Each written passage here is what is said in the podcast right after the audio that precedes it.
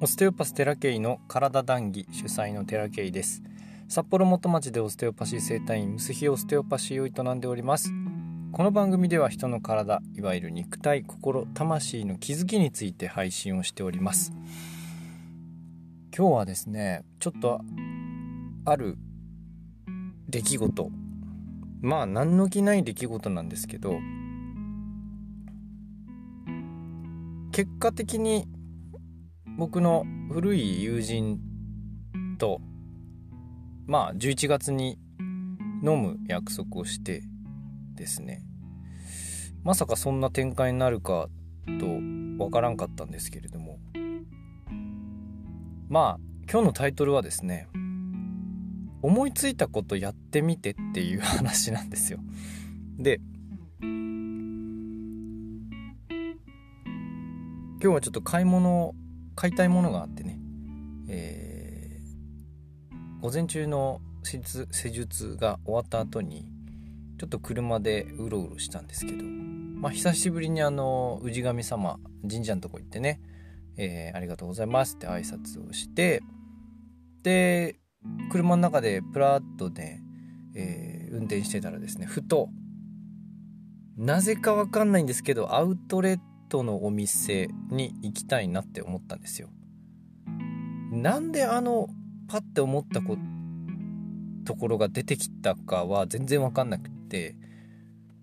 治療院の近く、まあ、周辺にですねアウトレットのお店があるんですけどまあボロいんですよ。まあオンボロオンボロすごい失礼だね。オンボロまあアウトレットなのでまあ中古屋さんですよねこう昔からある中古屋さんでこう僕は昔昔というか何年前か日がそのうちの治療院の周辺に住んでたことがあって今は別なところに住んでるんですけどその当時からここあんま入りたくないなって思うくらいこう密密度の高い中古屋さんだったんですよ。ここちょっと空気悪いな違う雰囲気悪いなって思ってたんですがなんか急にそこに行ってみる気になったんですよ。買いたいものなんて一つもないし結果的に買わずに出てきた何も買わずに出てきたんですけどなんかわかんないんだけどそこ行った方がいい気がしてこう行った方がいいっていうかまあ思いついたんでちょっと行ってみようっていう気になったんです。思いついたこからといって別に買わなくてもいいんですけど思いついたところに行ってみようっていう気に基本ならないじゃないですか。まあ思いつきで動く人もいるんでしょうけど基本僕あのそんな思いついたところに行ってみようって思わない人間なんですよ。でたまたまそういう形で中古屋さんをねパッて頭の中に出てきてね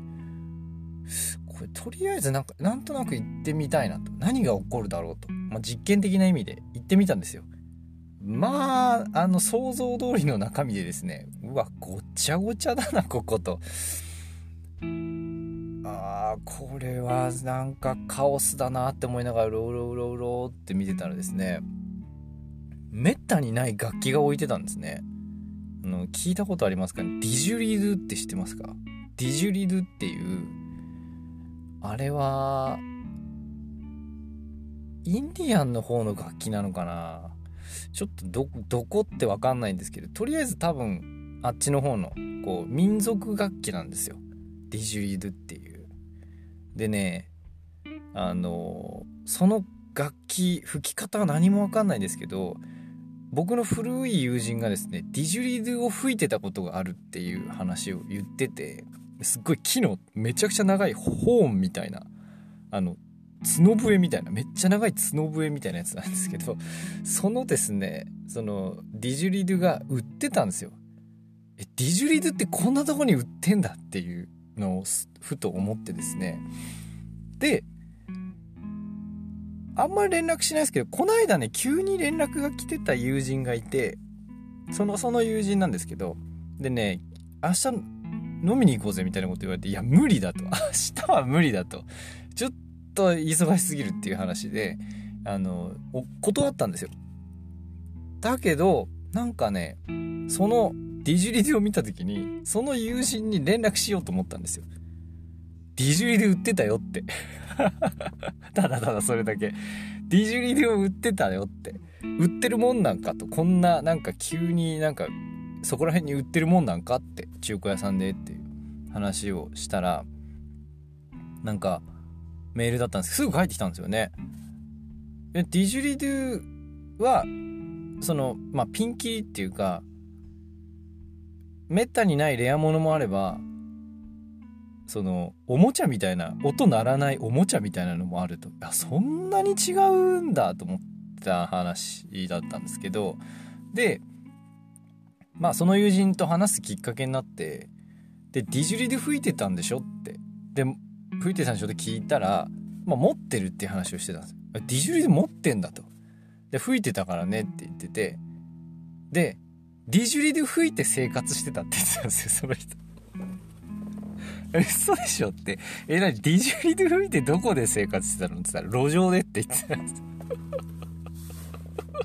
あの、しかも海外ですよ。どこだっけな多分オーストラリアだと思うんですけど、オーストラリアでディジュリで吹いて一人で暮らしてたって。マジかっていう話になって、でね、その友人は本当にあの、古くからの友人で、小学校からなんですよ。小学校からの幼なじみなんですよね。でかなりぶっ飛んでてもう本当にあの海外一人で転々として何年も暮らしてるんですよね。別になんか何をしに行くってことでもないんですけどワーホリで行ったりとかもしててワーホリとか関係なく向こうであの飛んでってまあ向こうでバイトしながら暮らすみたいな。でホームレスもやったことあるっつって結局まあディジュリル吹いて生活してたんですから。でディジュそうすごいっすよね。どうやって生きてくのって思うんですけど。まあサバイバーなんですよ。とにかく。でその友人がね昔僕が帯広でオステオパシーを勉強し始めの頃にすごくね頭カッチカチだったんですよ。でね、その友人と一回喧嘩したことあって、喧嘩ってそんな口喧嘩ですよ。そんな暴力的なものじゃなくて、まあ酔っ払ってたんですけど、僕の妻もその時にいて、あの、酔っ払いながらね、僕本当にそいつのこと腹立って、何なんだお前は？と。なんでそんなふざけてんだ？と。もうちょっと勉強しろみたいなことをね、言ってたんですけど、でもね、その人の方が人生経験は明らかに豊富だったんですよ。もう、フラフラしてるからね。フラフラしてるんだけど、フラフラしてる場所が海外ですからやっぱどっか、その、なんていうの、その、タガがもうないっていうか、タガが外れきってるみたいな感じなあの、基準がないんですよ、そもそもね。いいとか悪いとかの基準が。自分がこう思うからこう行動するみたいな形で、あの、生きてる人なんですよね。でね、僕は、あの、ふとね、その友人にあのディジュリジュの話してでね思ったのがもうその人はね自分の意志っていうものの塊なんですよ。自分の意志っていうもので生きてると。だけど僕はどうだったのかって言ったらやっぱどこか自分の意志ではなくて誰かの意志で生きてたっていう感じがすごいあるんですよ。別にそれが悪いってわけじゃなくてそれが自分にとっては必要なそのエンジンだったんですよね。それでオステオパシーを勉強できたわけですから。だけど、そのエンジンがじゃあ今、機能しなくなってきてるんです。誰かの意思でやるっていうことがもうできなくなってきてたんですね。で、最近ようやっと自分の意思というものが芽生えてきてるというか、だからこそその友人の生き方みたいなのがすごい参考になったんですよねまあ別に海外ぶっ飛ぶって意味じゃないですよだけど自分の意思で動く。っ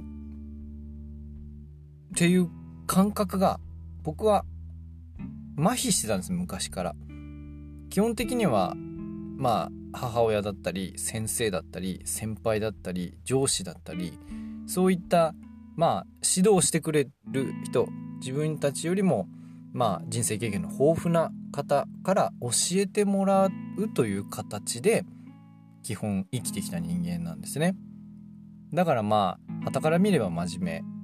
っていう表現をされよくされておりましたけれども基本やっぱ僕の意思っていうのがあんまりなくて確かに自分がやりたいかどうかっていうことで照らし合わせてはいたんですけど何かそのモチベーションみたいなのは自分じゃなかった自分の意思じゃなかったんですよね。誰かがやった方がいいというか誰かがいいと思っているものだからやり続けてきたみたいなところはどっかにあったんですよ。だけどじゃあそれがだんだんだんだんそのこのね今年に入ってからのそのいろんなあ自分の出来事とかそぎ落としみたいなことが起きたあしんどかったですけどいろいろこう断捨離みたいなのもしました。そうすることによって出てきたのが自分の意思だったんですよね。自分がどうしたいのかっていうこと？誰かの基準じゃなくて自分の基準で自分の選択をしてきたというしてきているこの日々なんですよねだから逆にその他人の意見みたいなものが自分の意見と合致しないっていうことがよくありありと分かるようになってきたんですよ。今までは相手の意見をああそうだよねって言いながらじゃあ自分の意見に取り入れてみようとかってやってたんですけどあまりにも自分の意志が強いのでちょっとねこう反発じゃないけどんそれちょっと違うっていう風に思えるようになってきたんですよね初めてですこの感覚は。だけどそれで最初の方は確かにそれでそれがもし最初の方からあったら苦労してたと思います僕自分の意思っていうものを貫き通してたらやっぱりあの調和できないじゃないですか。だけど調和した生き方をしながらも自分の意見っていうものをちゃんと伝えるっていうことがやっぱり社会的には重要なわけでそのプロセスを自分の場合はまずは誰かの意見を取り入れるというところから始まってだんだんだんだん自分の意見が出てきて自分の意見でを伝える。相手の意見に反発するんじゃなくて相手の意見はあそうなんですねと。でも私の意見こんなんですっていうことでじゃあどっちがいいかねとかっていう形で協議できればいいのかなっていうのは思ってるんですよ。だから自分の意思自分の意見みたいなものが出てきた最近の自分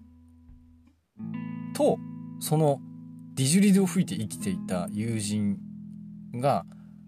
別な人間のように今まで感じてたんですけどなんかだんだんその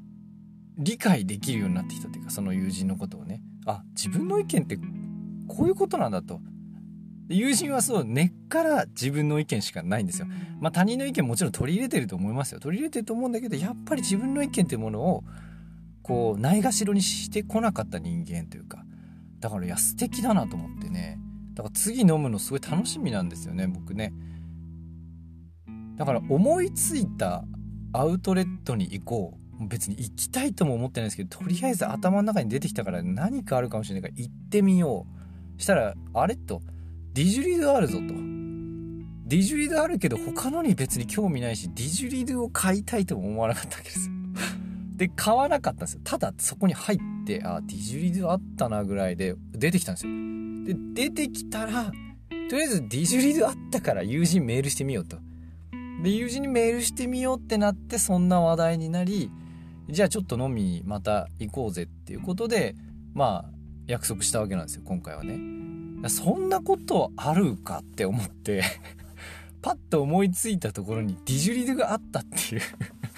謎の現象をですね、あのー、びっくりしたんですよ。で、別に、その、なんていうの、欲しいもんがあって行ったわけじゃないんで、余計に、ただあったなっていうのしか思ってないんですけど、なんかそこからね、あの、自分の状態みたいなものに気づくことがあったりとか、だから思いつきでやってみるって面白いなって思いました。だからパッて思いつくことはなんか特に何もないかもしれないけどなんかあるかもしれないんですよ。その2択です。何もないか何かあるか。だから何かあるかもしれない。まあ50%ぐらいですわ。5050で何かあるかもしれないからとりあえず思いついたとこに行ってみたりとか思いついたことをやってみたりとかしてみてほしいなっていうのが今回の学びでしたね。なので、えー、いろいろ見てみてください。この世の中。周りちょっと一歩出たら何かあります。何かあるんでそれきっかけでねなんかこう結びついてきたりするものもあるので、えー、そんな感じで楽しんでいくのもいいんじゃないかなって思いました。今日の談義はここまでです。ご視聴ありがとうございました。またね